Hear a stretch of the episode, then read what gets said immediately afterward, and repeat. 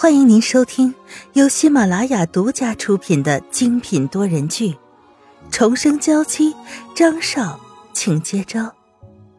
作者：苏苏苏，主播：清墨思音和他的小伙伴们。第七章，成功逃出。哦，不用了，肖小姐您锻炼就好。小李赶紧拒绝。这要是被张少爷知道了，他就可以直接被拎着扔出去了。跑了半个小时，终于算是出了点汗。沈曼玉气喘吁吁的从跑步机上下来，拿着小包。肖小姐，我们回去吧。已经有点晚了，再加上这几天少爷好像心情不太好，他可不想成为宣泄怒火的对象。不行，身上汗津津的好难受。健身房不是一般都有洗澡房吗？我先去洗个澡。您可以回到别墅里去。可是我现在身上黏糊糊的，好难受。从这里回去还要好久，我可忍受不了这么久。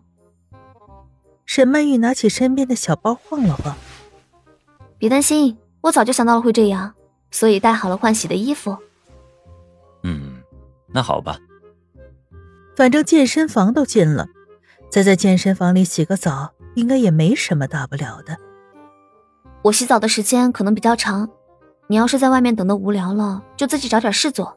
反正这健身房就一个地方可以出去。沈曼玉说着就关上门，打开了喷头。水声可以完美的掩饰很多声音，比如说换衣服的声音，比如说撬开排气扇的声音。他特意观察过了，健身房的位置比较偏。健身房的浴室位置就更偏了。他身形娇小，从排气管道爬出去，努力一下还是能做到的。全身脏兮兮的从管子里爬出来，把外面一层衣服脱下来扔掉。他必须赶紧跑到可以打到车的地方，赶紧去中心医院看妈妈，告诉她自己没有死掉，只是在另一个女人的身上继续活着。现在的夜色已经有点浓了，只有昏黄的月光照在地上。白天看上去赏心悦目的绿植，现在就像是张着大嘴的鬼怪，像是随时要把它吞下去。沈曼玉很怕，可再怕也必须要不停的往前跑。妈妈还在医院里等着她。可这个别墅真的是好大好偏呢，完全不知道出口在什么地方。也不知道在哪里可以打到车，他就只是朝着最没有亮的地方反向的走，陷于黑暗。小李一直在门外等着，焦灼的看着手表。半个小时的时候，他已经有点着急了。可浴室里一直传来水声，再加上沈曼玉先前就说自己洗澡的时候花的时间比较长，他就耐着性子继续的等。四十分钟的时候，里面的水还在继续。小李已经意识到可能有什么问题，但如果真的张太太还在里面洗澡，自己这样破门而入，会死无葬身之地的吧？五十分钟，小李已经顾不了那么多了，直接向前敲门：“肖小姐，您洗好了吗？”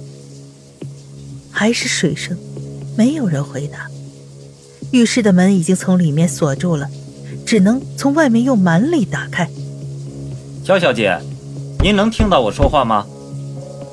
会不会是在里面洗澡摔倒了，或者是洗澡太久晕倒了？肖小姐，我进来了。小李的内心是崩溃的，还好身体在给大脑指令之前就做出了动作。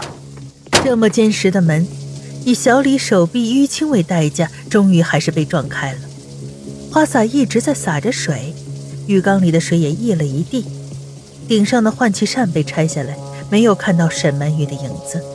并不是洗澡的时候出了什么意外，而是这个女人处心积虑的在找办法逃出去。事态很严重，虽然可以预想到张少爷滔滔的怒火，可还是只能坚强的承受。张云浩现在在医院外面抓着手机，嘴角虽挂着笑意，却让人汗毛倒立。还真是个好女人，居然敢自己逃出去。先生，现在怎么办？从牌坊口爬出去，谁能想到这样的办法？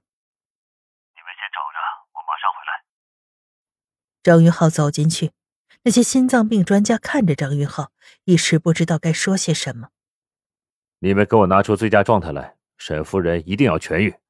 我已经联系了美国和日本那边的教授，到时候也可以来这边进行协助治疗。扔下这句话，张云浩走出去，急匆匆的往回赶。有没有找到他？张云浩一回别墅，就看到了一直跟着沈曼玉的保镖小李。人还没有找到，但是在健身房外面找到了他的几件衣服。张云浩接过来，上面沾染了不少的脏东西，还有不少地方破了。是有什么闯进来绑架了他吗？如果有人可以这样悄无声息的混进他的别墅，那这一整套的安保机制都可以完全换一套了。没有，根据我的推测，这应该是肖小姐在从排气管爬出来的时候弄脏弄坏的。小李见张云浩的神色稍微好看一点。才敢继续说下去。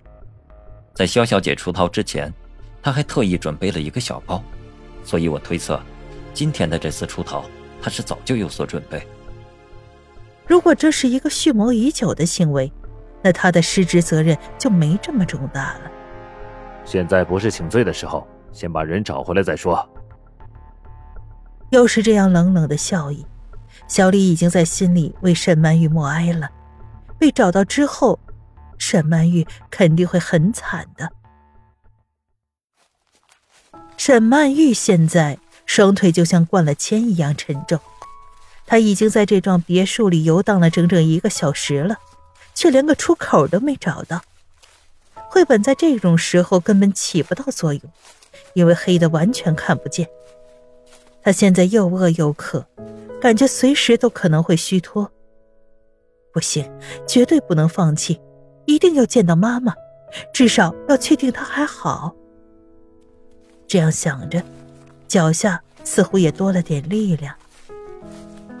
前面有点微弱的光，那地方好像是这栋别墅的一个侧门，从那里出去是最好不过的，不引人注意。走到了大马路边就可以打车了。想法是美好的，但现实是残酷的。看上去这么近的一段路，可就是怎么走也走不到那有光的地方。肖小姐，终于找到您了，请您和我们一起回去吧。一个黑衣人如同鬼魅一般的站在沈曼玉面前，他的脸一下就垮了下去。我不要回去，你就当没有看到我，放我走吧，求求你了。沈曼玉大眼睛里泪光盈盈。白色的手电筒打在她脸上，精致的小脸上有一道道脏兮兮的痕迹，脸色也很惨白。可黑衣人不是什么怜香惜玉的人，不管沈曼玉怎样求情，直接一把把她扛起来，朝别墅里走去。肖小姐，您要是再乱动，摔了我可不负责任。这么残忍的话，赤裸裸的说出来，还真是让人心疼啊。听众朋友，本集播讲完毕，更多精彩，敬请订阅收听。